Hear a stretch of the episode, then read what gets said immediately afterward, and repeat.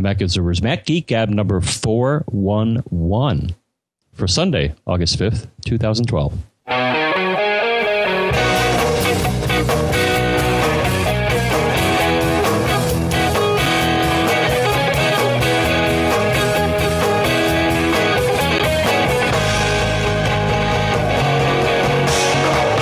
Greetings, folks, and welcome to the Mac Observer's Mac Geek Gab, the show where you send in your questions, you send in your tips, you send in cool stuff found. We share some cool stuff found of our own. We share some tips and your tips, and we try to answer your questions too. And together, we all try to learn a little bit more info about the Mac here on show 411 from Durham, New Hampshire. I'm Dave Hamilton.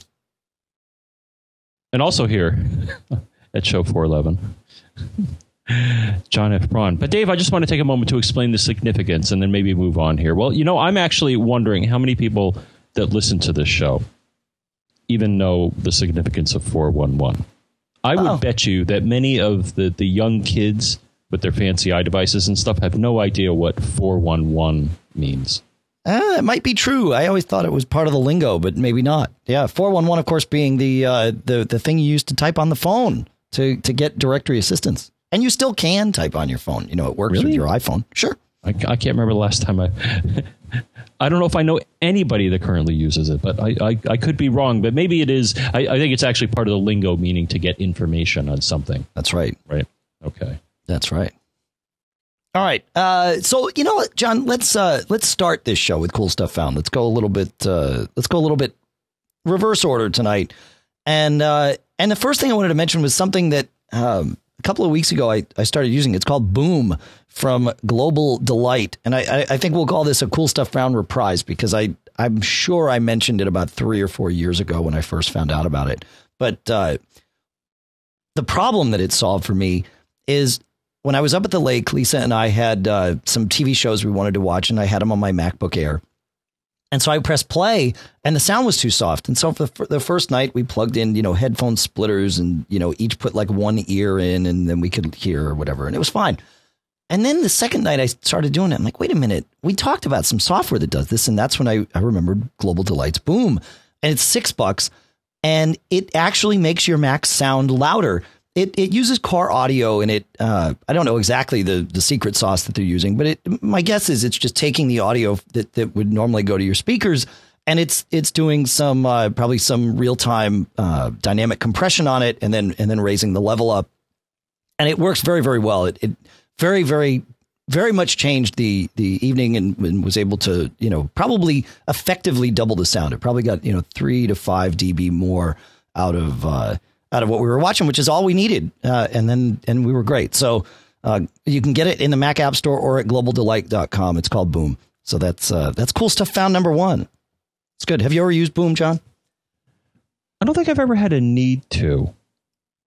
It, it would work on uh, so it can do it can do the real time thing as I mentioned, and then it can also you can run MP3s or I think other audio format or formatted files through it, and uh, and you can you can like if you have a song that's really quiet every time you listen to it on your iPod uh, or iPhone, you can run it through Boom on your Mac first and kind of pre-process it, and it will do the same effects to it and make it louder. So when you play that file, uh, it's going to you know use more of the uh, more of the audio. So it's good stuff. Yeah, you know, I was looking for information on this, and I, I seem to recall in the past. So two things here. So one, I seem to recall in the past. I think this is probably a, a feature of QuickTime Player, or just the QuickTime infrastructure. But I, I know I remember a version of OS 10 let you hold down. I think it was Shift key or something, and all of a sudden you would get a volume control that had like a much larger range. yeah. And actually, I just poked around here and found that there's a, a little tip here that's kind of timely for Lion because I think it's something that they uh, uh, was in the OS and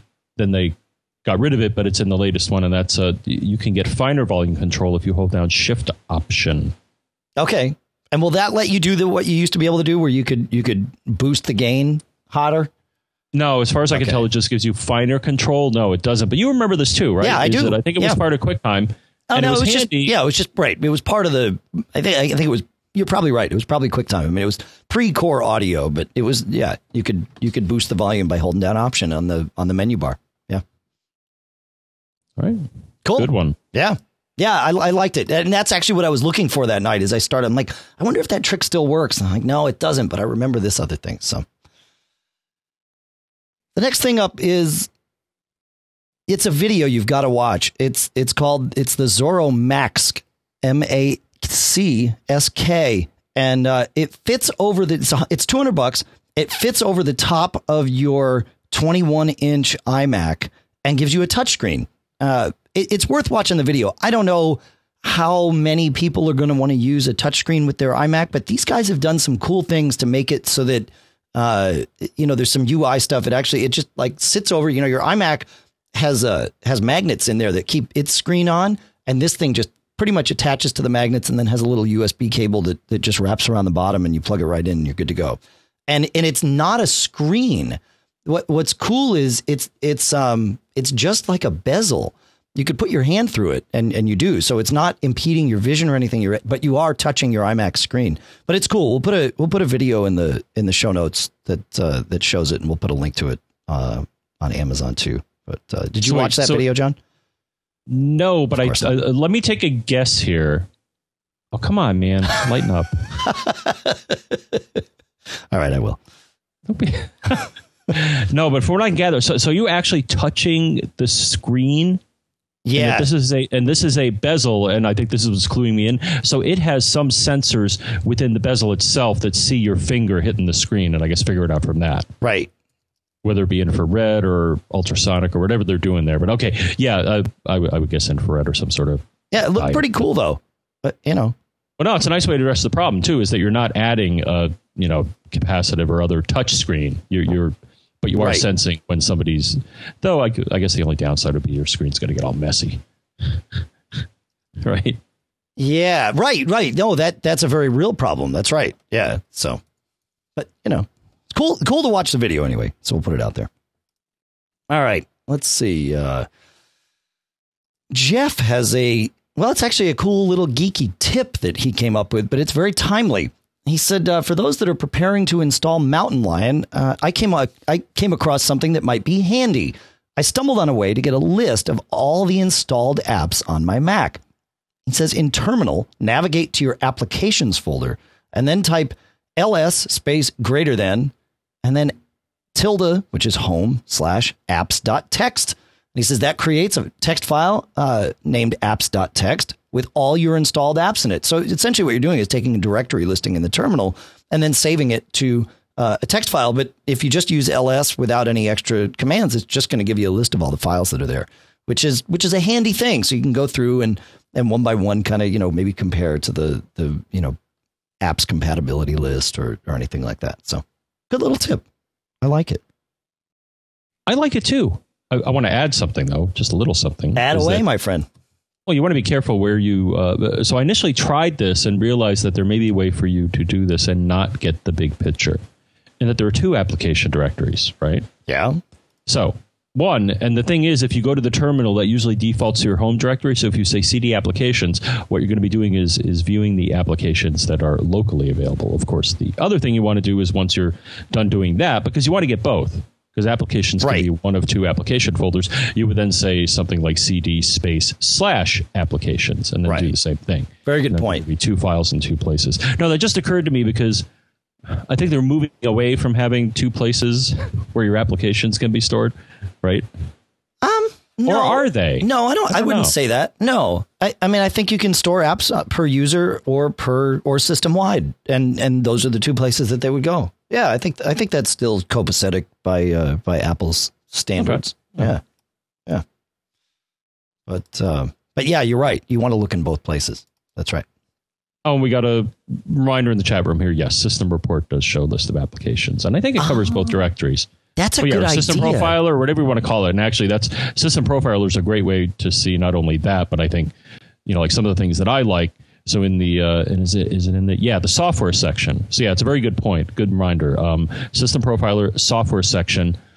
There's applications. There's a few others. Uh, some of the ones that I like, especially for low level uh, diagnostics or just nosiness, but extensions will show you your kernel extensions, and that's really the guts of OS 10 right there. But it lists it in a uh, nice way. And I don't know if there's really much else there that's of, of much interest. No, I, well, I mean, it's worth poking around. You may you may notice something and say, "Oh yeah, that reminds me. I got to go install or check." Well, maybe frameworks. For, Actually, uh, frameworks is the other thing that some vendors will install frameworks to support their app, and, and if it's acting up, a framework may either not be there, be the wrong version, or whatever. So that's a good place to to list that as well. Yeah. Uh, while we're talking about stuff buried deep in the system, Brad uh, sent in a cool stuff found via Twitter. He said, uh, I didn't realize that OS 10 came with a packet sniffer, and, and most specifically, a Wi Fi packet sniffer. But he's right. If you look in system, uh, so uh, your root of your hard drive, and then system, and then library, and then core services, and then uh, in there, there's a ton of apps actually, and uh, the one that he's referring to is called Wi-Fi Diagnostics, and uh, and that's a handy thing. I am I'm going to take a guess that this is at least in part written by Alf Watt, which uh, who's the guy that also writes iStumbler, uh, because Alf works for Apple in the airport uh, software and hardware group, I believe. So, um, but my my but so iStumbler is a good one, and then and then this one, but this one's built right into every Mac, so you can uh, you can sniff around on your Wi-Fi and have fun. Have you played with this, John? I, I would be surprised if you hadn't, knowing. I knowing think I actually. Well, I think I actually found it when we had one of our first episodes after installing um, Lion. I think uh, it, Lion. I think it was Lion. No, I did find it. Now, where is it again? Did you say? Is it a core services? System, system library core services? Yeah. Oh yeah. Yeah. Which is cool. Yeah, I found that one Wi-Fi diagnostics, and I think, yeah, if I remember, I don't know if it's based on low-level open source libraries like PCAP and stuff like that to capture all this. Um, the other one that I like because I've actually been doing more work in the uh, analyzing network traffic realm, uh, but Wireshark is the one that should still work. I think uh, X11 is still uh, supported here, so Wireshark is a is a very good one on yeah. the Mac. Yeah, yeah, yeah, yeah. Platforms. What I like about it is that I've also been dabbling, and I'll go into more detail in a bit, but I've also been dabbling with VPNs. And the nice thing is that if you are on a VPN, uh, something like Wireshark that is smart enough to to differentiate between different types of packets, or say, oh, that's a certain like a VPN packet. so what I'm getting at, it'll show you, and and it's actually a good tool to get a warm fuzzy if you're on a network and you're not sure about it whether your your traffic is being encrypted because this shows that which which is uh, kind of neat to watch. that you know, I mean, how do you know if it's really encrypted? I mean, are you going to trust that someone's going to run VPN properly? Well, you, yeah, that's right. Wireshark could tell you. Yeah, that's right. and it absolutely does. So it's a good. I was just using it for that uh, recently. Just uh, wanted to share. That's cool. Oh, that's really that's smart, man. And and and did did it turn out that the traffic that you thought was encrypted was in fact encrypt, encrypted? Oh, of course. Oh, good. Well, that's yeah. That's, it was a certain packet type that was showing that it was. Uh, yeah, and I'll dig a little bit. Maybe I have some more specifics. Cool. No, get the tool and explore. You can't hurt anything. It just lets you watch. Right, right, right. Yeah, right. You're you're not changing anything with it. Right.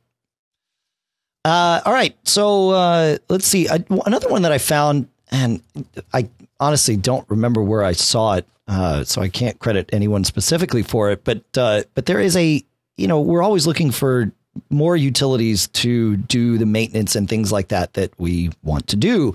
And uh, and at jimmitchell.org, there is one called Yasu, Y A S U, which is yet another system utility.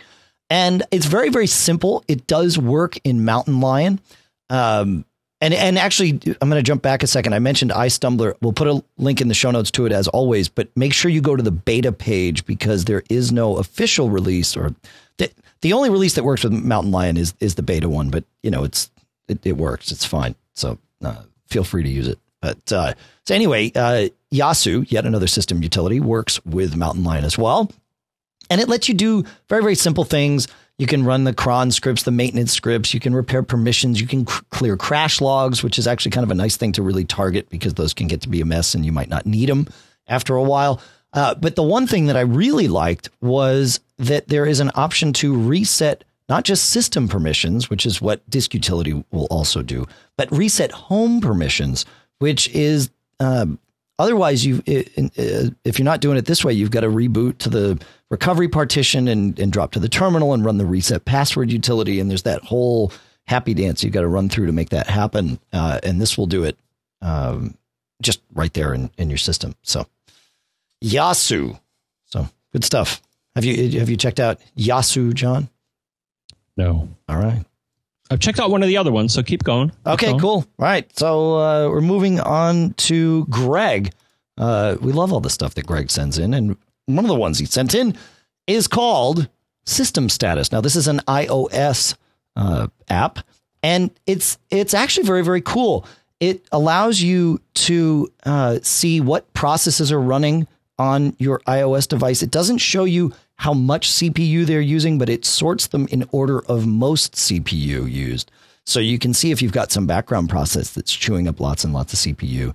Uh, it lets you monitor what's going on in the network. It's you know almost like an activity monitor for uh, for iOS. So that one's that one's worth checking out, and it is two ninety nine in the App Store. So we will uh, we will certainly put that one in the show notes for you too.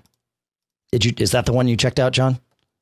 Yes, it is, and I got this one specifically because I was having a, um, a spirited discussion on Twitter at one point, and Yep. was, uh, and people were speculating as to, um, you know, what processes were running in a particular situation, and it's like, well, how can you tell? And Right. well, the, the thing is, there's a lot of background processes that, that will also let you see that are running here. Like I, I look right now on mine, and I'll see that I'm running. Let's see, Com Center AWDD, whatever that is, MDNS Responder. Yep. Um, but it shows it shows all the uh, uh, processes that are running, as you said, and then the runtime and the priority and, and a few other things. The PID. Yeah, unfortunately, you can't get to the terminal unless there's something. Or No. if you jailbreak, maybe No, you can. Yeah, if you jailbreak, actually, there is a, a terminal app you can install, but but yeah, otherwise, no. So it shows you as much info as possible, and then it shows you know how memory's being uh, bit used, and uh, I think it shows processor utilization somewhere. So Yep. So yeah, it's uh, like you said, it's it's as close as you're going to get within the confines of the limitations of an iDevice or iOS. Um, Yeah. yeah, you're you're not going to get to the same level. And actually, you know, it makes me sad that you brought up this painful reminder that there is doesn't seem to be a way, at least for mere mortals, to see how much processor are are things taking. No, you just have to know that it's a relative. It's like ingredients on uh you know on a on food food items. You know which ingredients are more and, and less, but you don't know the actual numbers. So, but uh, there's another one that I there's another one I use, and I I I kind of go back and forth. I have them both installed. They both have uh, they they both work on iPhone and on iPad. The other one that I use is called System Activity Monitor, and that's only a buck. So uh, that's you know similar, but a little bit different and each of them kind of has their you'll see as you use them i i actually find system activity monitor a little bit better for monitoring that cpu usage because it does show an, a, an, a live updating graph of what's happening and so you can see as things spike and move around and and that sort of thing so but you know it's all uh it- you know same data uh, just displaying it in slightly different ways.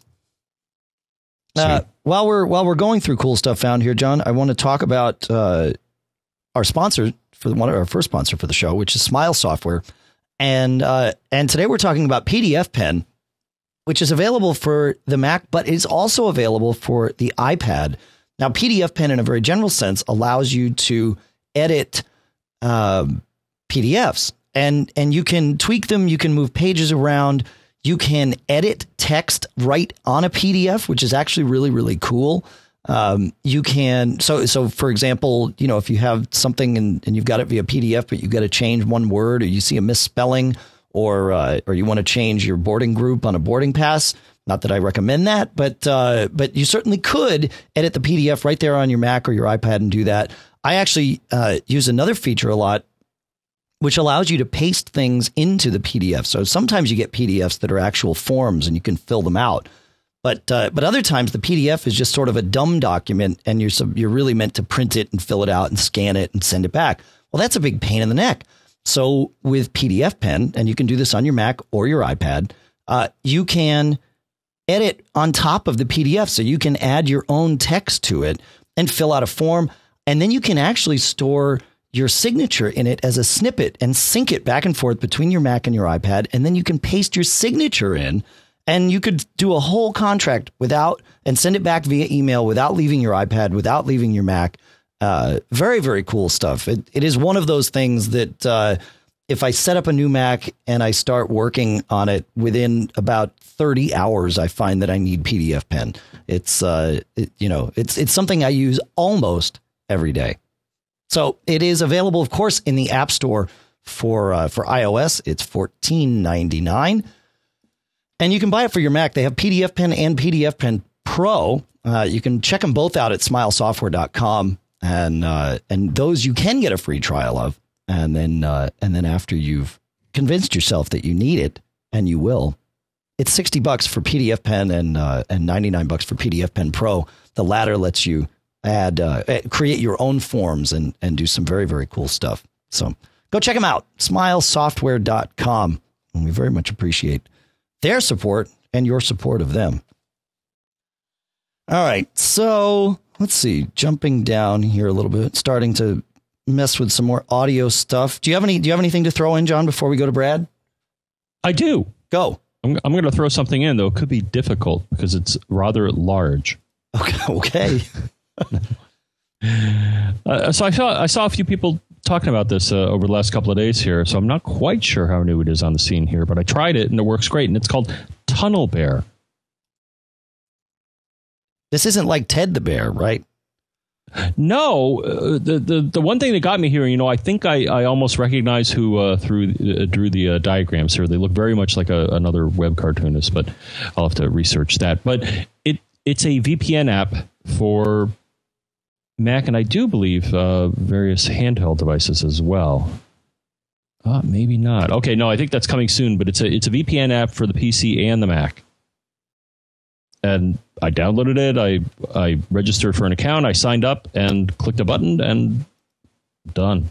Okay, so it has a nice display. It has a nice display. Um, their selling point, I think, eventually down the road is that they're going to be available in two con- in multiple countries. Right now, you can appear to be coming from the U.S. or the U.K. Ah, so this is not just a VP because I was going to ask why would you use this as opposed to Mac OS 10's built-in VPN, but that's not what this is. This is a VPN service, right? That lets you Correct. appear to be coming from somewhere else than you actually are. Right. So their selling point, and and Can, another now, one I looked at that's go. I, I was just going to ask: Is do you have to use their software, or can you use the built-in yes. iOS no, or their or, software? Oh, really? I thought well, they, they have a free. And, well, they have free and they have pay. So, um, but no, as far as I can tell, I, I remember reading through the FAQ and it said, yeah, you know, you, you got to use our client. So, huh?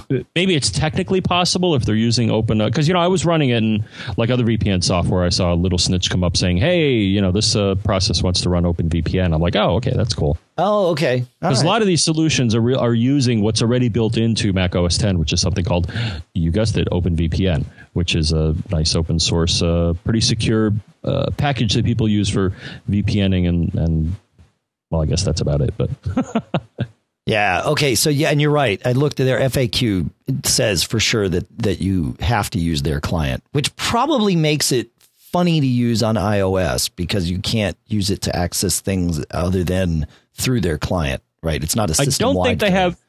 Um, well, they do know, have an iOS app. There's no question. Yeah. Oh, they do. Okay, I'm just yeah. seeing. All right, I'm on the computer, and I think they say Android is coming soon. But That's right. If they're like the other service I use, so uh, they, they, look pretty similar to. Um, though it looks like they have more tiers here, but Cloak is the other one that I've seen. And the Cloak just runs on the Mac and it runs on iOS. And I think when you run something on iOS, what it really is doing, or at least Cloak did, it, it pretty much installs a certificate and then says, "Oh, if if you activate the VPN feature in the iDevice, then please select this certificate, which is the cloak certificate. So I, I, would assume that they do a similar thing with this. Sure. Is cool. that uh, I don't I don't think any VPN service uh, like these guys actually installs an app because you don't really need to. Again, you, you just got to know where to look in the network preferences to turn on VPN on your iDevice. I think that's probably the hardest part. No, no, they they say they say very clearly oh, really? that you have to use their app. Yeah, I mean it's it that's what I said. Their FAQ says, "Can I use the TunnelBear VPN service without the TunnelBear client?" And the answer is no. So, hmm. yeah, so it might be a little funny on iOS. Yeah, because I think Cloak would just redirect you to the to the right screen and say, "Yeah, pick this cert before you run VPN on your device," and then no, that, you'll be using us. I don't think. I mean, it, I, I, haven't tested it, but based on what their website's saying, that's not okay. how it is. No, I hear you. Yeah, yeah, yeah. But hey, I can check uh, the App Store. No, it's fine. No, we'll, we'll try them out a bit. I, I've tried Cloak, and you know, I'll try this one out a bit. But uh, you know, it's a nice option. The, the, the primary use of this is if you're on a network that you don't trust, uh, more specifically, a open Wi-Fi network that doesn't use any sort of password or encryption key. This is when you want to use something like this, or plugging into any network where you you're not quite sure what's going on, even if it's a wired network. Right. Uh, you know, because once you got this running, all traffic is uh, encrypted to uh, some degree. So check them out. I will, or I already did. You know, I ran it for a few minutes, and I'm like, oh, okay, it's secure. Yeah. Yeah. Cool. They, they, I, I, like the bar graph. If you, if you see the web page, what they show is, I guess, throughput. That that's kind of interesting to see, or uh. could be kind of depressing. Right. If you got the connection like I have over the last several days here, it's it's it's terrible. Yeah, yeah, yeah. Well, I and and actually they I I may be misunderstanding their web page because I cannot find an iOS app on the store. So perhaps uh, that when they say iOS and Android with coming soon in parentheses, they don't just mean Android's coming soon. So we'll have to see. All right, where are we on the agenda here? Uh, Brad, back to Brad. I think a different Brad this time. Actually, it, it is a different Brad. Uh, this is something available in the Mac App Store, and it is called Radio Clock. And uh, Radio Clock is a very it's an interesting little thing. It's a um, it, it, it allows you to tune in shoutcast radio stations on your Mac. And it's got a really cool interface. It's all it looks all analog, so it you know it'll bring you back to using a, a, a regular radio, uh, with the exception of that there you're not actually using a radio.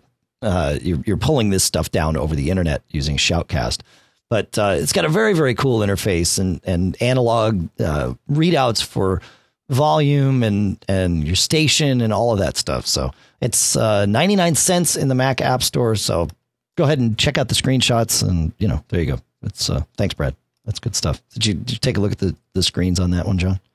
Oh yeah, yeah, yeah. yeah. That's good. So, all right. Um, while we're in the audio realm, uh, Uh, I'm just laughing because I, I know there's a the, not that there there could be a story behind this as to uh, when you chose to uh, test this device and if, how you chose. To test. If only you knew the whole story, which I can't really tell here. No. Um.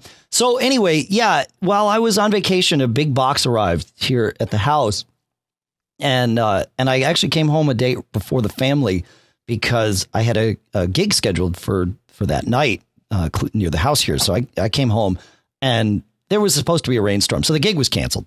So I had nothing to do all night. And so I'm like, well, let's open the box. There's toys here. It was a really heavy box. It's like, I think it's like 35 pounds. And in the box was the Sonos sub. Now, this is a, the Sonos system is something that, that uh, we've talked about here on the show before. It is wireless hi fi. And the cool thing about Sonos is you plug it into your network, and all you, and you can have multiple units. Uh, we won't go through the whole thing because we did it uh, in a previous show. We'll find that one and link to it in the show notes if you want to hear more. But the general idea is you can have these Sonos units all over your house. Um, you only have to plug one of them into the network, and then they create their own Wi-Fi mesh that they manage all by themselves. Uh, it, it's totally plug and play. It is like one, the most Apple-like comp- experience that I've ever had from a company other than Apple. It you, it just simply works. Um, and and so we've got Sonos units all over the house, and you know we've got the Play fives and the Play threes. You can check them out, and they're they're small little units, and and you can sync two of them together to be a stereo pair, or they'll play the stereo stuff just by themselves. And uh, but you know one of the issues is that these things are as big as they are, and actually the sound that they deliver, I, I like the Play 3, which is the smaller one, even better than the Play 5. It's actually got more low end, but you can always have more low end. And that's what the Sonos sub is all about. Uh, you plug this thing in, and the cool part is you just plug it into the wall. It grabs onto the, the Sonos mesh. You, you go on your uh, whatever client you want. You can use your Mac, you can use your iPad, you can use your iPhone. I actually use, uh, we have a Kindle Fire here, and they have an Android app for Sonos, and we don't use the Kindle Fire for anything other than controlling the Sonos in the house because we can just leave that app as the one that's on, uh, and and it's great. So anyway, use whatever you want. You add the Sonos to whatever room you want to position, and man, I mean, just even t- as you as you turn it on and and hook it up, John, it brings you through this test of you know you want to see how high it needs to be, and it, it plays some stuff and asks you you know which one seemed louder, and you know this that and the other thing, and th- I mean. It, it shook the house and it, I mean really shook the house. It was crazy. You could you could see the low end coming out of this thing if you wanted to.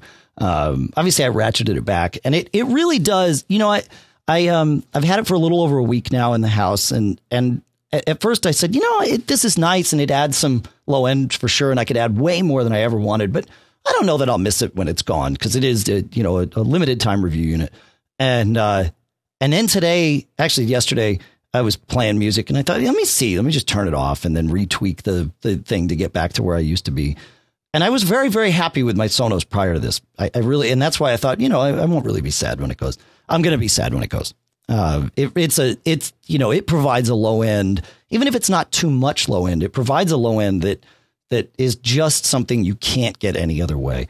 So, uh, so it's really, it's very, very cool and it's elegant. It's, like I said, it's not, um, it, it's not light. It's, it's, um, it's 35 pounds, but you can you can lay it flat on the floor. You can kind of stand it up on its side. It's got this cool little oval shape in the middle. It's cool. So and it's not cheap. It's uh, six hundred ninety nine bucks. So you know you're you're not. Ooh. Yeah, yeah, yeah. No, it's it's it's a pricey unit, but um, and and like I said, I'm going to be sad when it goes back. so, um, but well, it, if it, it goes back, great. you know, it it may want to stay for a while. I would love for it to stay for a while, but I, uh, I yeah. think I think I got it for two weeks, so my my right. my run is coming coming short. I'm sure I'll get be getting the FedEx wow. label to send it back. Oh, that's too bad. You know, I thought you got an actual sub because you are near the water, and I thought you got that would be cool. This thing's cool. This thing's cool. Like I said, I mean, I had it to the point where, like I said, I could literally see the low end coming out of it. It was, it was, you know, it was crazy. Yeah, how the how the animals uh react to this? Yeah, they were. They, they were, all flee? Uh, they were a little. They were. They noticed. Oh yeah, yeah. You know, I was. I was joking because my neighbors got chickens. They got five chickens, three of which are roosters. It, I don't know why in the world you'd want three roosters. I don't know why you'd want one. I mean, I can understand why you'd want one rooster, but three out of five as roosters is crazy, and these things just crow all day. And, Make sure uh, you wake up. It's not. They don't just crow in the morning, man. They start in the morning. Yeah, they don't shut up. No, never. Like my neighbor. Well, we used to have someone who put their barking machine outside because the, uh, the reason that you want to have a dog is so you can put it outside so it can bark at at everything surrounding your house. Right. Or at least right. that's what happened to me. yeah. No. So so anyway, so I thought you know maybe if I if I found the right low end frequency, I could I could you know blow some feathers off these things, but uh, but it didn't it didn't quite work out the way I thought. But it was a, it was a fun it was a you know fun evening. I probably spent three hours listening to music um, that night, just you know trying different things and setting up different setups, and it, it really sounds great. I'm gonna like I said, I'm gonna miss one. it's gone. It's you know I think that that's the that's the most accurate review I can I can give it. I've got it tuned out so you don't necessarily notice that it's there. It's not overly, you know, it's it's not overstated. It's very warm, but it fills things out very very nicely. So mm-hmm. anyway, moving on. Right? Moving on or do you have questions? Go. All right. Um lastly but not leastly, uh, we have a comment from Pilot Pete, who's not here tonight, but uh, but I did want to share this in cool stuff found. He said are you aware and or do you use keystrokes with Gmail? And he says if you hit shift question mark while you're in the Gmail web interface, uh, you will see uh, a help list.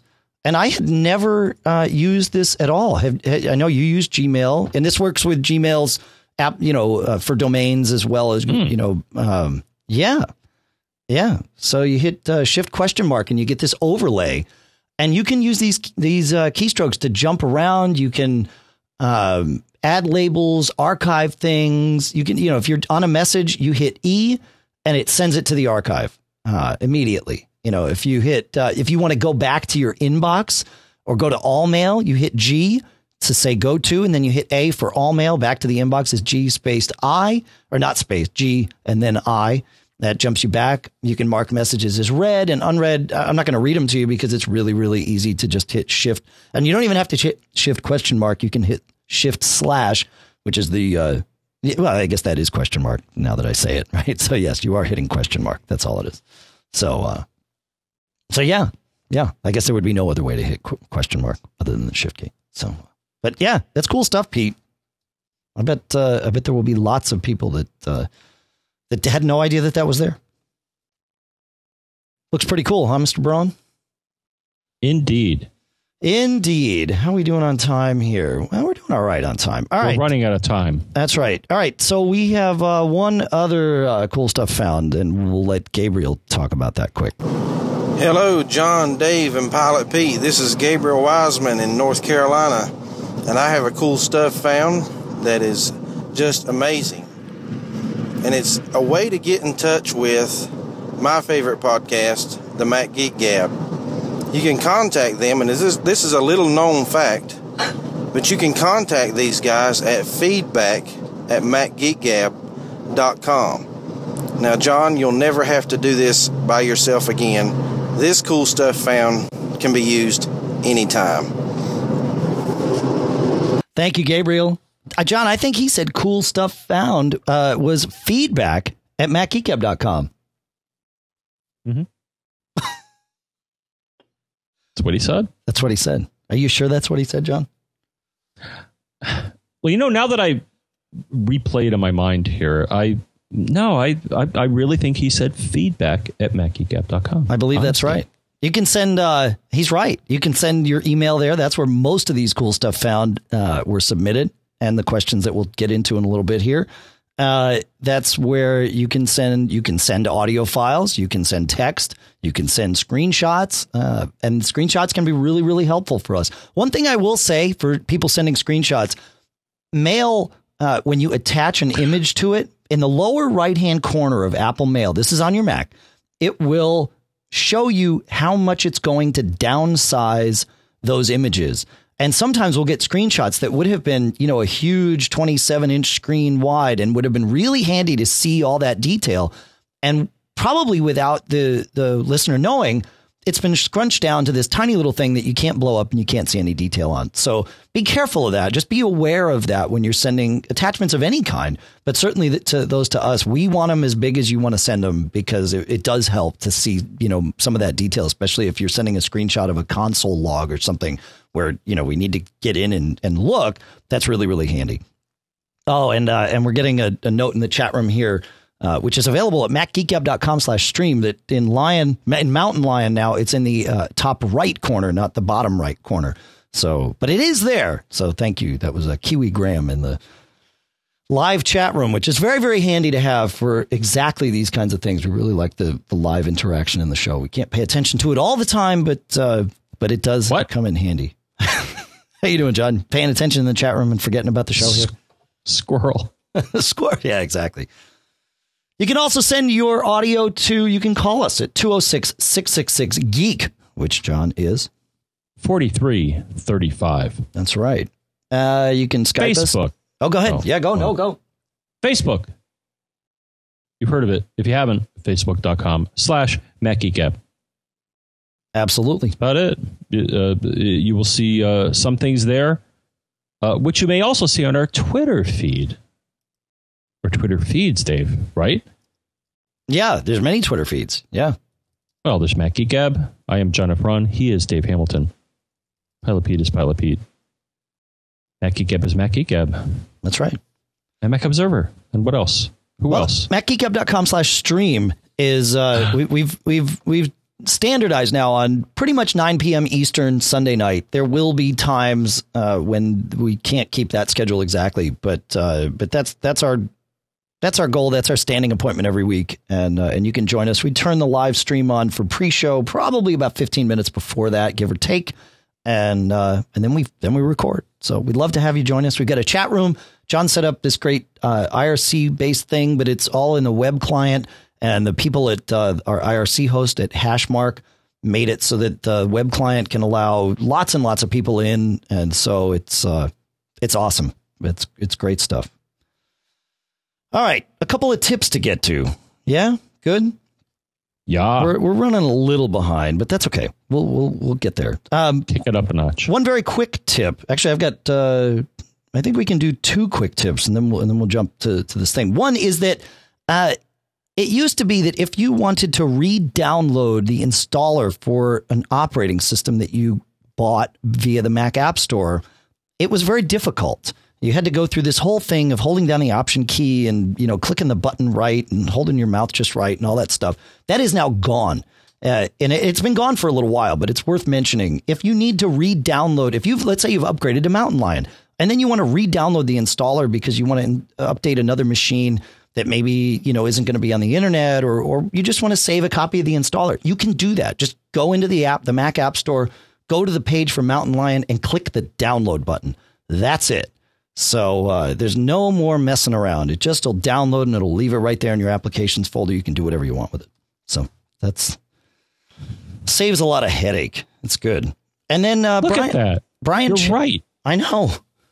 But no, I have another question here. Go. You know, I, uh, I want to do this live and see if this works. No, I think I know why. So, in uh, on my podcast machine, which is the um, Snow Leopard machine, right? Is it?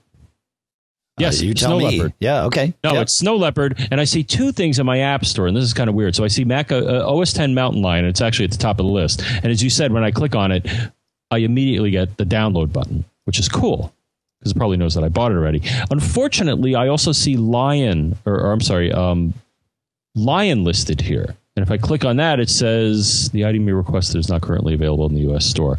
right. What I think it's saying is you didn't use this account to download this because it's in my application list on this mission. On you see what I'm saying here? It No. won't let me get it. It's in the list here. Maybe okay. this is a problem. So, so maybe there's a problem. Maybe I'll send it to feedback at MacGeekGab.com. But no, I'm seeing Lion in my list of applications, yeah. but on this machine. But if I click on download, per- it doesn't like in your me. list of purchases. Is that what you're yes, talking about? yes, Okay, in so the you- purchase list. Correct. okay? And you hit download, and it doesn't let you. No, it gives me weird errors here, so I don't know why it's in the list here, and I can't see. Well, actually, you can get rid of it now. So, so one thing I've noticed as of late is anywhere in the purchase list, if you click on something, you'll see in the far right uh, next to the install or download button an X, and you can get rid of it. But no, it keeps complaining. It says you have updates available for other accounts. To update this application, sign in.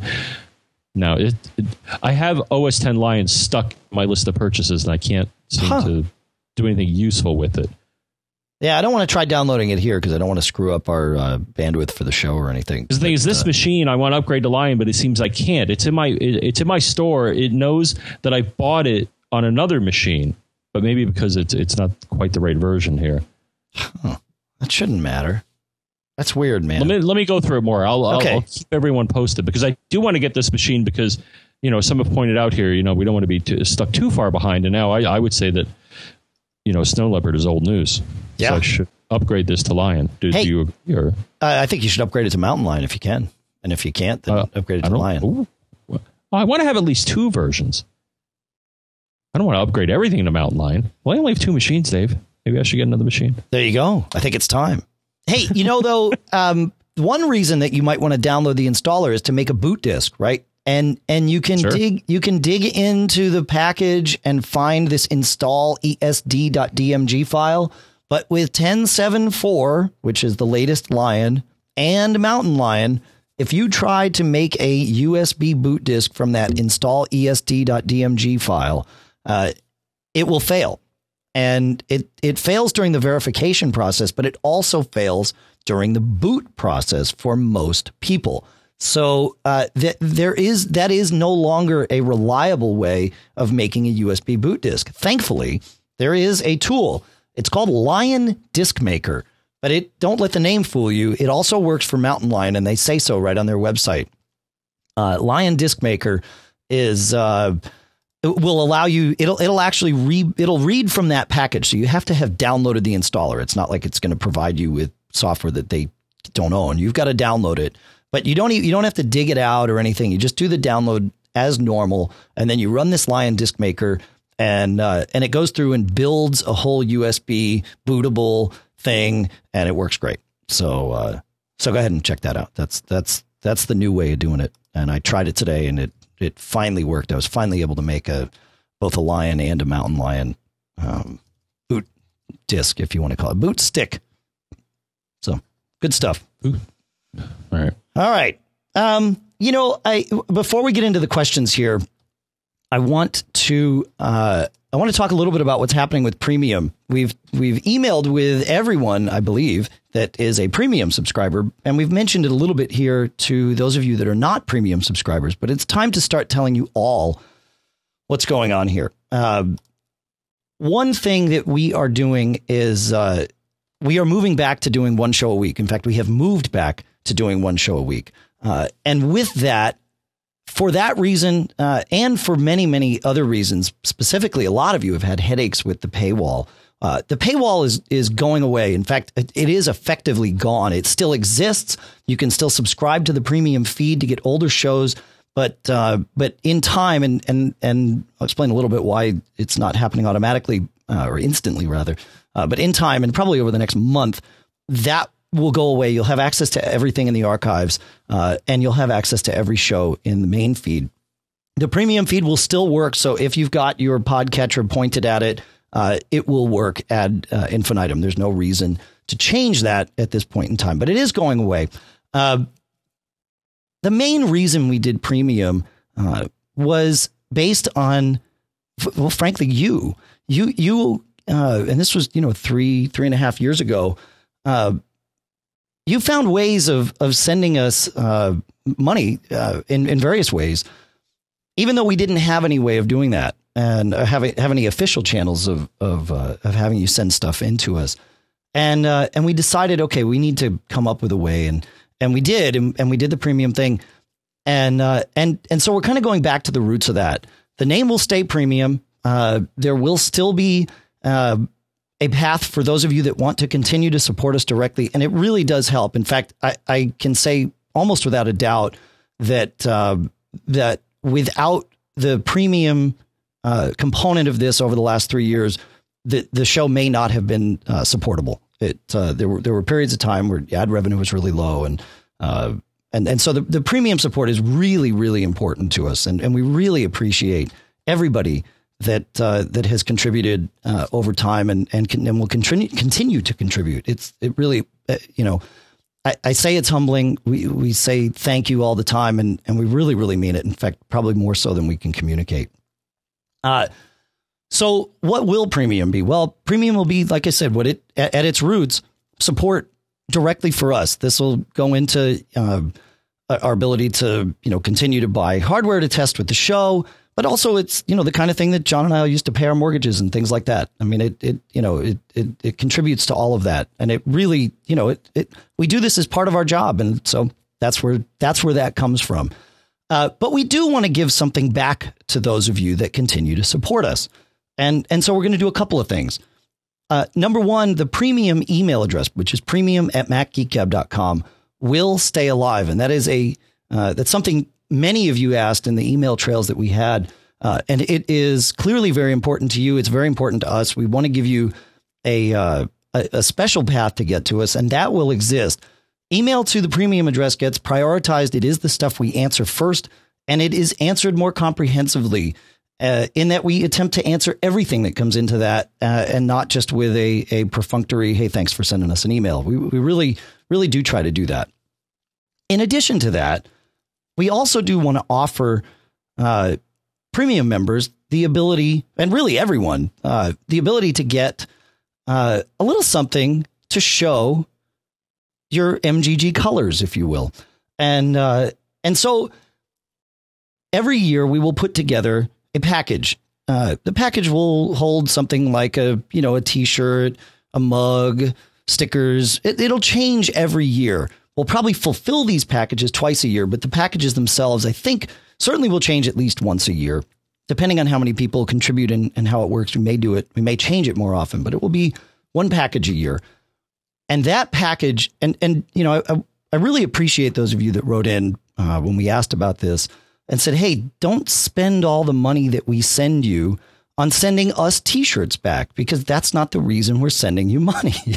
Uh, and and and I appreciate that, and and it was a, a good reality check. So what we're going to do is for every hundred bucks that you you send in to us, you qualify for the package. Now that hundred bucks could take you three years to get there. It could happen all at once. Uh, but we will track that over time. And once you hit the hundred bucks, you qualify for that year's package. Like I said, we're going to fulfill probably twice a year, and then you'll get your uh, your little gift package with uh, with whatever it is is in the package that year. For now, you, you might say, okay, well, why aren't you? Why isn't this rolling out right away? Well, the reason is we are in transition on the back end, moving to a new content management system, and that will probably roll out within the next week, maybe week and a half. And that's when all of this stuff happens. So you might say to yourself, well, uh, maybe I should wait and start contributing once the packet, once the, the new system is in place so that I can, my contributions go toward this hundred bucks. And you can. Uh, there's nothing wrong with that. However, everyone that is an active premium subscriber as of the day that we make this cutover, and it's not happening tomorrow, at least not tomorrow the sixth. But uh, but you know it might happen by the twelfth. I don't know. Maybe by the certainly by the fifteenth. I hope we will be cut over to this. But anything can happen when you're moving content management systems. So could be two weeks, could be one week. But everyone that is an active premium subscriber as of the point that we cut over will qualify to get this whatever the package is with the next 25 bucks you send. So that and you know it doesn't matter uh, you, you you know you don't need to to build yourself up to a hundred bucks. Another twenty five bucks, boom, you get this package, and and this one's going to be special because it's going to be the uh, the inaugural package, and so we're gonna you know we've got artists working on uh, on some cool designs and that sort of thing.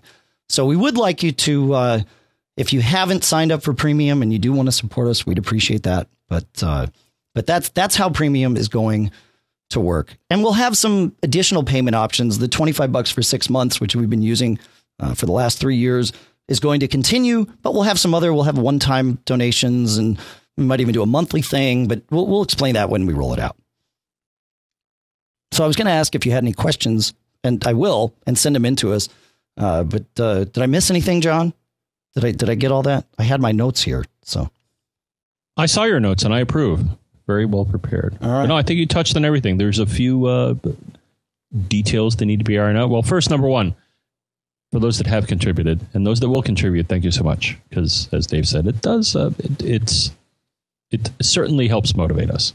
Oh yeah, well yeah, it it's yeah no, it, we really appreciate it, and you know that that hundred dollar number, we toyed with a lot of different numbers while we while we moved this around, and it was actually while I was listening to that Sonos sub that it hit me. It was like, no, 100 bucks is the right number. That's the number that somebody would pay if either one of us were, you know, if they hired us to come out to their house and do this. Now, I know neither one of us really does this anymore uh, because we do Mac Geek Gab, but uh, but that's you know that's the minimum somebody pay for a visit with with us, and uh, and and yet you get so much more than just a visit with us. So it's you know it's seemed to be easy money, and then out of that hundred, you know, we're we're probably going to spend that twenty to twenty five bucks to send you, you know, to, to, to make up the t-shirt or the mugs or whatever it is and send them to you and all that, it's probably going to cost us, you know, probably, yeah, somewhere in that 25 bucks range. And, and international people are included.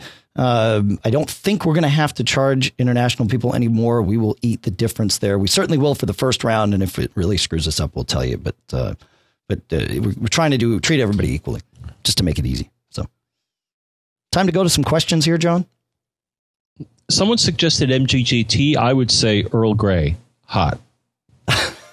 Very nice, Mister Captain Picard. What? What? well, what do you drink?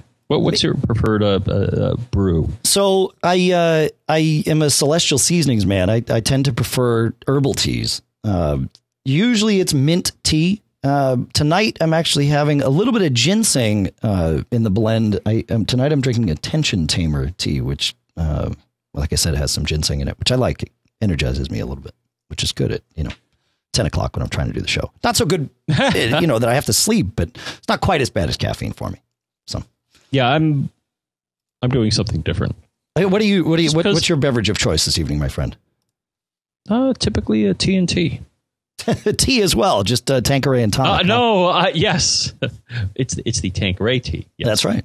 Yeah, the tonic good. tea. That's, that's good. Tea tea. Yeah, sometimes I'll have a beer. You know, um, I don't like to start the show with a beer. It just I, have done it before, and it, I I just I just don't prefer it. But uh, sometimes when we're at about the forty minute, fifty minute mark, especially if Pete's here, I'll I'll give him the high sign and he'll go to the, the fridge and grab us each a, a beer and pop them open for me. But that's not that's Yeah, not happening tonight. I'm staying with my my stuff. especially now now that I'm part of the the huddled commuting uh, masses here. Uh, you know, I got to stick to a schedule here, and uh, That's right. you know, behind the scenes here. I don't know if you're, but but Dave is being cool about it because yeah, the, the changing one's schedule to uh, well, pretty much not having any hard wake up and sleep times. Uh, that, that, that's nice when you can do it, Yeah. but when you uh, when you when you can't. At risk of, uh, you know, especially, uh, you know, people finding you taking a nap in the middle of the day in the Right. workplace. That, that, though some places let you do that, I think a lot don't or frown upon it. So, So I know we're at the 55 minute mark, but let's. Uh, I want to get some questions answered out of this show. So we might run a little late, but we've been we've been rambling a little bit here, and we appreciate you uh, you listening. And my bedtime's 11, so all right, well, that's. I would love to be back at the house by 11. So it seems like I never am. I don't know why. I mean, it's only 10 o'clock now, and we've already almost done a whole show. But anyway, let's Well, get you- some. well, let's you're- get some well, questions. you're in your going. mini man cave, though, right? Yeah, yeah. I'm over at the studio here. Yeah, as always. Questions, I, I like questions. All right, Chris. Chris writes. Uh, this is a quick tale. Uh, let's uh, let me see if I can get. Uh, uh, let's see. He says uh, there's recently there's been a lot of discussion require, regarding cloning. At first, I poo pooed the idea, thinking if anything happened, that all my stuff was on Dropbox and safe. If anything happened, I'd reinstall the OS and applications as a nuke and pave, no big deal. But since the announcement of the new MacBook Pro with Retina, I've lusted for one. Having recently purchased a 17 inch Pro in MacBook Pro in February, I was too deep into it to sell it without taking a huge loss. So I decided to go all in and upgrade this 17 inch MacBook Pro to stave off my desires for a new Retina MacBook Pro. So I upgraded the RAM to 16 gigs. I installed a high end 240 gig SSD drive uh, with, with a data doubler that moved the existing 500 gig hard drive to the optical drive and a shell case that moved the optical drive to an external drive. I now have a near, nearly one terabyte of disk space on my 17 inch MacBook Pro. Armed with the new upgrade, upgrade to Mountain Lion this past week, no issues, thank you, Apple. Uh, rather than my typical nuke and pave, the new SSD video instructions up and running on my Mac Mini, I decided to take the quick, fast route and clone the existing hard drive. I went with Carbon Copy Cloner because of the fast, cre- easy creation of the recovery partition and cloned my hard drive, two hours. That was easy, no brainer. Cloning, installing the new drive, and copying the clone drive to the new SSD was flawless. Now I have a couple of questions. With regards to the old hard drive, I've kept that intact and decided to do use that as a second boot drive should the SSD fail and have scheduled cloning of the SSD drive to it. Question, should I do a duplicate clone of the SSD to a separate external drive as well or is the one to the second internal sufficient? Then, since I've now become a fan of Carbon Copy Cloner, my thoughts are about my Mac Mini. I'm going to clone that as well. My question here is that I'll have to purchase a new external drive for this clone. Can I use it also as a clone for the SSD? In other words, can I clone two separate Macs onto the same external drive? Finally, what about PowerNap? All right, uh, I think I think we've got the questions out there. Now let's get some answers here, John. So, a duplicate clone of the SSD to a separate external drive, if he's already cloning internally, I think both of us will probably have a similar answer. Not overly necessary, but also not a bad thing uh, to have, you know, an extra backup just in case your laptop gets stolen. You've got a separate drive. And I hate to, you know, talk about having having it stolen, but that's what backups are for. So I, I would actually clone to a second external drive. John. Oh, sure. That's what I did before I uh, Yeah. I made the big move. At the very least, yes. Yeah. Okay. So, um, and then cloning the Mac Mini to a second external, you know, his question is can he have two Macs cloning to the same drive, not just backing up to, but cloning to the same drive? And uh, and the answer is yes. You you have to partition that drive into two partitions at least. You could do three, and then I'm glad you mentioned that. I'm sorry to interrupt, but Yeah, go ahead. I was thinking that while I was reading this question is so can you just use any one of these backup programs to copy from one drive to a single other drive? yeah, And I thought, well, wait, is it going to store it in a fo- no, no, no. So, uh, just to interject here, especially for those who don't do a lot of wrangling with their hard drives, uh, if you want to store multi- uh, content from multiple other machines onto a single other drive, you have to take this step called partitioning. Uh, you could certainly try doing it without partitioning the drive, but I think that will lead to disaster. right? Yeah, yeah, yeah. I wouldn't do that, but but no, I, you, you can definitely partition. In fact, that's what I've done on my iMac. I have a one terabyte drive.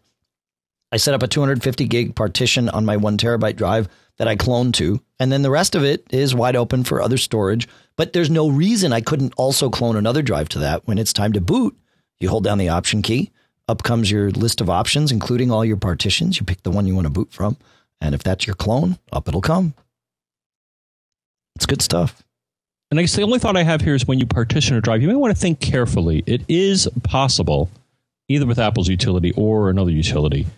Uh, with Apple's utility, it's easy to repartition with different sizes if the drive hasn't been too busy and too full.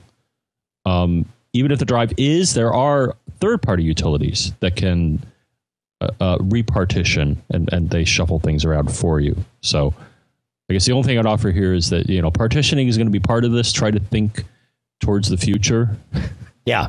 For yeah. your partitioning needs here. I haven't always done that. I'm like, yeah, I'll just make it two, uh, you know, two partitions, uh, each half the size of the drive, and then find out maybe that wasn't a good decision. Well, you can repartition live. In fact, it is supported Yes. as a core function of the OS, but but it's not. You can't always do it. Um, you know, Well, right. I guess what I'm saying is I've run into that where I've seen. So I've, I've told, uh, I guess, this utility to do this, and underneath the covers, it's actually running some special commands trying to do, a yeah, as you said, a live uh, repartition. What happens is I think it, it makes its best effort to try to, especially on a rotational drive. I don't think it matters on a SSD. It tries to shuffle the data around so there's enough contiguous space where it can build a new partition right. and and I've seen it fail trying to do that. At least when It- when it- I've tried it. Yeah, and, and and the failure, at least the failure that I've seen, is that it just says, "Sorry, can't do that." It's not like you. Yeah, it, you know, it, it doesn't destroy anything. Yes, Right. it just says uh, unable to complete this operation or some something equally useless. yeah, but uh, but yeah, non-destructive repartitioning is possible if your if your data is laid out in a way that makes it possible. Yeah. All right, um, and Chris was a uh, was one of our premium supporters, so thank you for uh, for your support there, Chris. Laura, in fact, is also another one of our premium supporters, and we have a question from her. She says, "I need your help." Next weekend, I'm going to make a major purchase at the Apple Store since it's tax free weekend here in South Carolina. That combined with my educational discount means I'm going to buy a MacBook Pro 17 inch, a Belkin wireless G router, and a uh, oh shit, sorry, she says she has a MacBook Pro 17 inch. Sorry, a Belkin wireless G router and a one terabyte Western Digital MyBook uh, FireWire and USB external drive. She's moving to a 15 inch MacBook Pro with Retina display uh, and AppleCare, uh, an iPad, and she's adding an, uh, a third gen iPad loaded up 64 gigs with Wi Fi and cellular. She says, I'm also going to get a new network printer scanner that has AirPrint capability because my old printer and scanner don't have drivers that work. I'm adding a TiVo wireless N adapter for my pre TiVo and uh, adding all this other great stuff. Okay.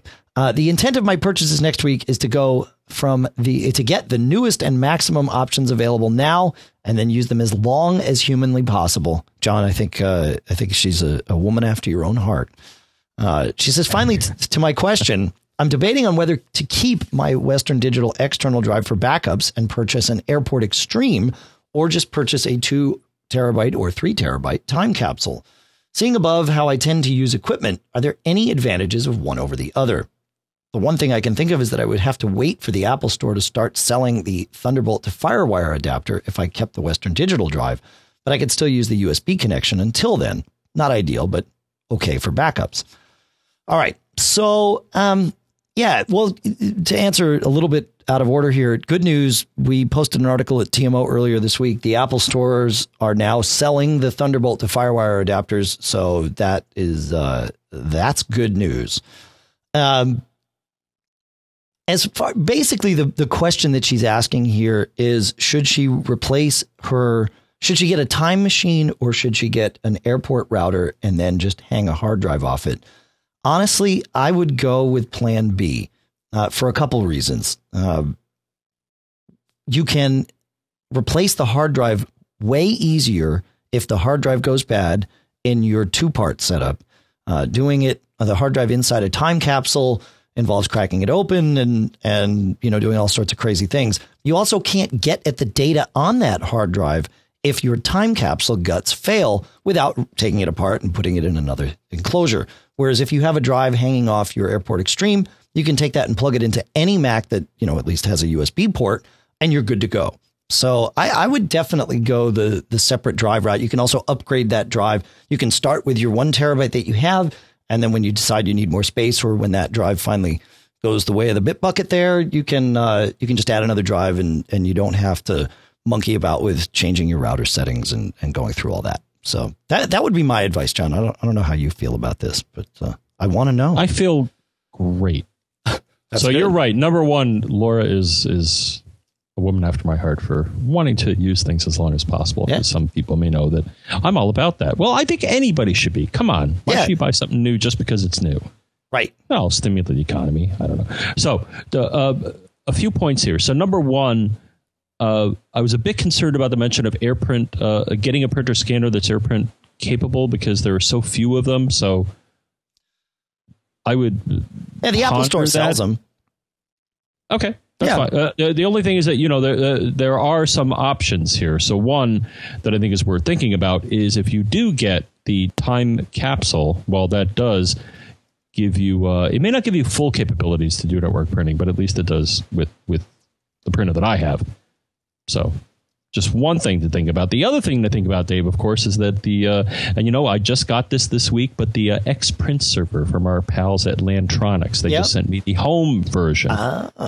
So for anybody who uh, and for for a lot of people, especially with this new product here that is at a uh, lower price. So the original product that we saw at MacWorld was 149 and that's more for uh, network printers. small uh, small office environment, I would say. Well, it's for it's for a printer that it, it's for sharing printers to iOS that already live right. on the network.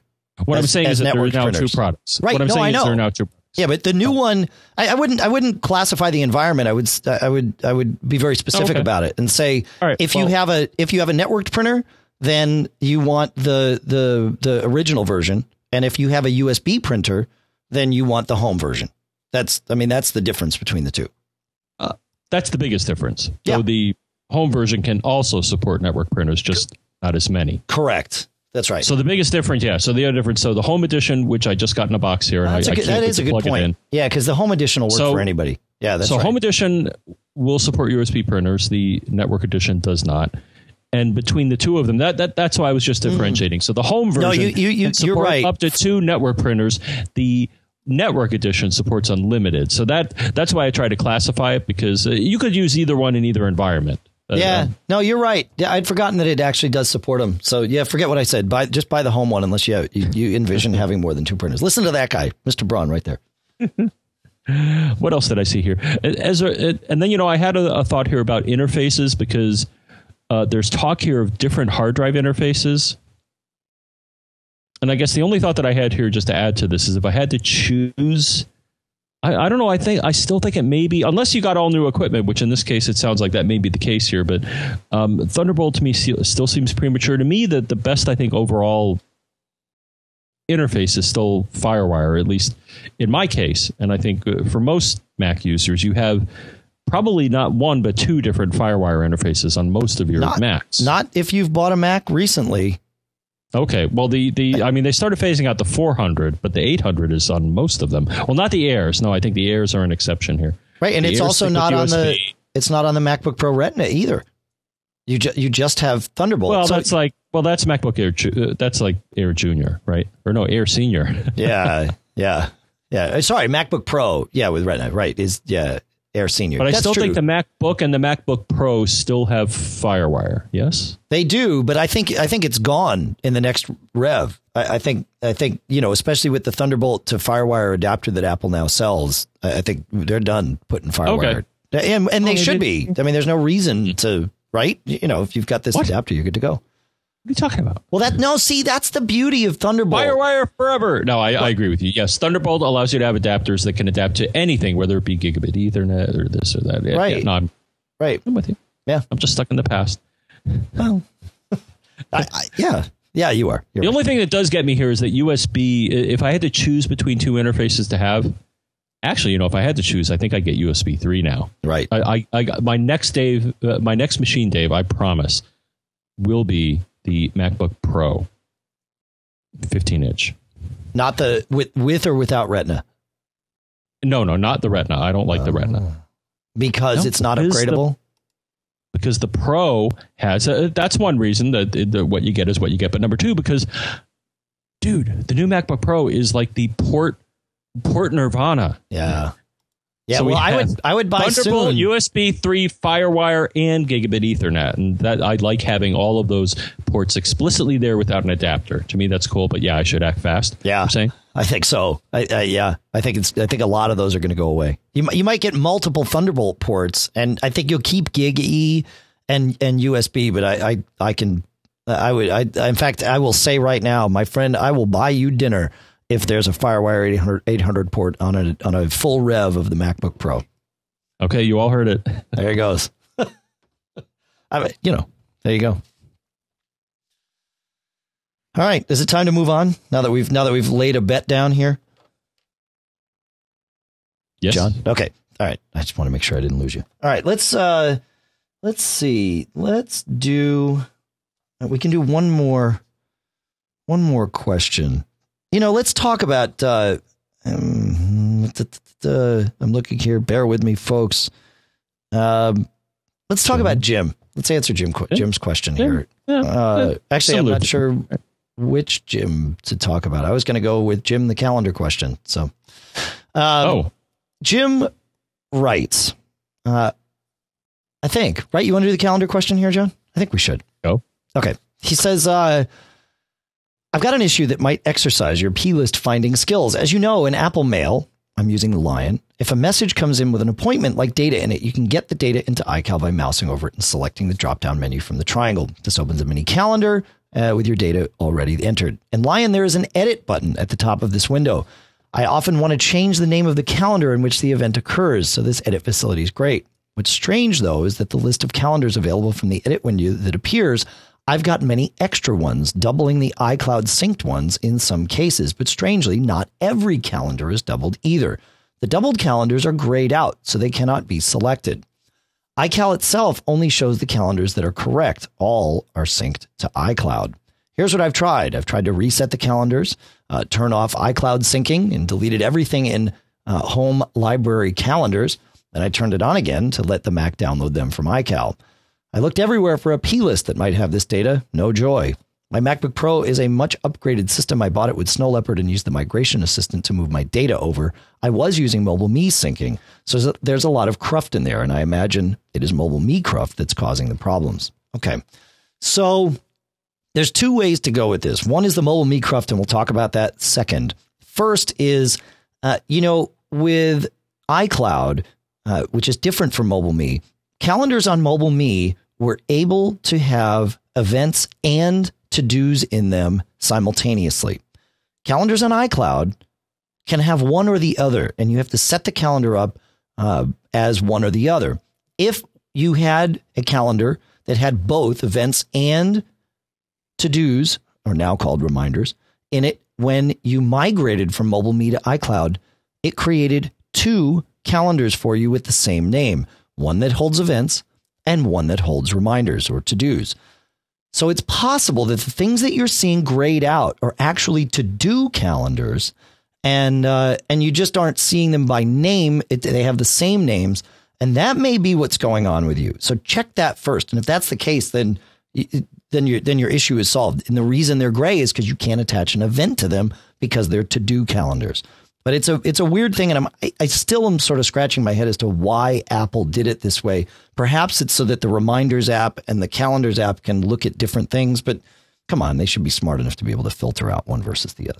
But anyway, that's how it is. So that that could be very well be the issue here, right? You have any thoughts on that one, John? Before we move on to Oh, cleaning yeah. up. Okay, go. well, a little cleanup here. So the, this uh, is The- something the- the- buried in the depths of the system. Well, yeah, yeah. That no, I meant I, I, before we get into the mobile me thing and cleaning up sync services and all that. Did you have any thoughts on the on the two different calendar types? That that's what I that's what I meant. I'm just Oh, trying to do no. this one phase at a time. Okay, so yeah, you're right though. The depths of the system. It's you know you if if that's not the issue, then then I I think it's sync services corruption, and uh, you know you you did something. I wouldn't say it's bad when you updated your calendars or when you deleted your calendars, but you just went into library calendars and deleted them. Um, I wouldn't do that. Uh, I would I would be a little cleaner about it, especially if it's stuff that all lives on iCloud. Remember, the server is the master, right? With with with iCloud. So your Mac is just a client. So what I would do is um, I would just turn off iCloud, and then uh, that should delete everything inside of iCal, and then that should also empty your home library calendars folder.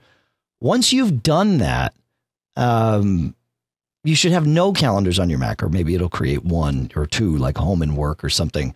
And then at that point, I would reset sync services, and after that, then I'd resubscribe to iCal. Uh, sorry, I'd uh, resubscribe to iCloud from within inside iCal. Does that make sense, John? And reset Sure. sync services, we'll put a we'll put a link in the show notes. It's a it's a big fiasco, but you got to do it the right way. You can't go mucking about because you know that's bad. So, what do you think? Mm-hmm. I only had one minor suggestion here. I think Right. you covered most of it. But if you go in your home folder, library folder, calendars, and we Yeah. were talking about that. But there is, I noticed there is a calendar cache file in there. Oh, I suppose if that's set oddly. And there's a backup of it too. I just noticed this. So I have in my folder one that's been updated recently, and one that has been uh, has a little tilde after it, and it, it hasn't been touched since 2010. huh? Hmm. All right. So, just one data point here. I was I was searching on my machine with Spotlight for calendar related stuff, and this looked uh, particularly interesting. Ah, that's very interesting. Yeah, yeah. Yeah. I didn't find anything else calendar related really, and like Onyx or some of the other cleanup tools that we we typically like. Now, all that stuff is really stored inside sync services. And, you know, that's the thing. I mean, if, if you dig in, you, we've got this um, knowledge base article about resetting sync services, but I think that then that then links to another one. Um, in fact, it, yeah, it says uh, there's one line in there that says important uh, manually removing the sync services folder is strongly di- discouraged. And that's a link to another knowledge base article that says as if it were a swarm of bees. This is on Apple's site. Uh, as if it were a swarm of bees, you should stay away from the sync services folder. Removing or modifying anything in the sync services folder or any subfolders within it may cause unexpected issues. And then they tell you where to find this folder that you should not touch. So that's bad stuff. Swarm of bees, John. Not good. I haven't seen a bee for a while. So uh, the other thing, you know, actually, that they've been starting to take these away, and it makes me sad, Dave. But um, Xcode, if you upgrade to the latest Xcode, they get rid of a lot of utilities that they used to offer. Because one utility that they used to offer, which has to do with sync services, even though it's been pretty much retired, um, it's still I think a useful oh utility. no, no, no. to Sync services is very much alive. or parts of it have been. I'm sorry, the mobile me rela- uh, Yeah, but it, it's some of the parts aren't being used anymore. I'll- I'll leave it at that. yeah, to based degree. on what I see in this utility. Yeah. So there's a utility called Syncrospector, S Y N C R O S P E C T O R, that was included in early versions of developer tools. It will show you all of the devices that are, uh, I believe, part of sync services Mhm. and all, all the little qualifiers and all the other things they tie to. But um, I'd, I'd say use this utility to look, maybe not to touch. Yeah, yeah, yeah, For- yeah, yeah. That's well, though, though I have I have used it to clean out old device. The, the thing is, the sync services. Uh, I think it goes back a ways here. I mean, I'm still looking, Dave. I still got. I still haven't cleaned this, even though everybody tells me to. so I'm still seeing a John's KRZR K1M telephone registered in the uh, iSync database in the sync services uh, in this utility. That's crazy. It says it's never been suspe- It says it's never been synced, but it's still left over cruft from from prior version. And the, like, there's a mobile me thing here, and Yeah, Anyways, a, re- a if you got a reset moment- of a reset of sync services. I mean, you're not having a problem, so you don't need to do it. But I, you know, I think in in Jim's case, Right. you know, uh, unsubscribe from iCloud, uh, uh, un- and when I say that, I mean just remove it from iCal, um, and then reset sync services, and then bring it back. And that if the if those calendars are not just the to do things, which is what it is, then then that's your that's your issue, or that hopefully that's your solution. I hope Yes. you know that's how it goes. Where are we? Oh, look at the time. I know we're uh, we're cooking here, so it's I think it's time to bring the band in. What do you think about that, my friend? I think they deserve to come in and get some AC. That's right. All right. Well, we've gone an hour and twenty, but we already told you how to find us, so uh, so I think it's just time to say goodnight. Unless you've got anything else to add there, John. Good night and good eating. We would like to, uh, before we say goodnight, we would like to thank a couple of people and a, couple of companies here. Uh, really, first, I want to thank all of you, uh, honestly, and uh, all of you who listen, all of you who send in questions, all of you who send in tips, all of you that support us with premium, all of you that have supported us, all of you that will support us. We really, you know, it's uh, it's awesome that we get to do this, and uh, having listeners like you makes it really easy to uh, to strive to do our very best every time we we sit here to uh, to record and, and help you. So it's uh, we do love helping you. That's that's really I mean that's that's why we're here, and uh, and we really appreciate the opportunity to do it. So thank you. In addition, we'd like. Sorry, I'm sorry, John. I didn't mean to cut you off. But you did. I know. Did you want to say something? No, no. Oh, just okay. thank you. Oh, okay. I didn't hear what you said. That's why. So, and thank you, John, for doing this with me for seven years. This has been great. We're going to do it for a lot more. And thank you to Michael Johnston for converting the show to AAC. He uh, is the host of the We Have Communicators podcast, and uh, he was the former founder and former owner of iPhoneAlley.com. Actually, I guess he was the founder of iPhone Alley. There's no such thing as former, uh, but he's former owner. But he he runs the We Have Communicators podcast now. So uh, thanks, Michael, for converting the show to AAC and uh, and go listen to his podcast. He, he does a great job. CacheFly.com. Thank you to them for providing all the bandwidth to get the show from us to you. The podcast marketplace includes BBEdit from Bare Bones Software, PDFpenPro for Mac and iPad from Smile, and of course Gazelle, all through Backbeat Media. With that, I think we will be here at 9 o'clock next Sunday. I've got some family stuff going on. May pull me away. It's one of those important family things that uh, a family member in trouble, but I think I think we'll be okay by 9 o'clock next Sunday. So we'll see you here then. In the meantime, John, have fun. And is there any last lasting advice you would like to share with those that are listening? Whatever you do, don't get caught.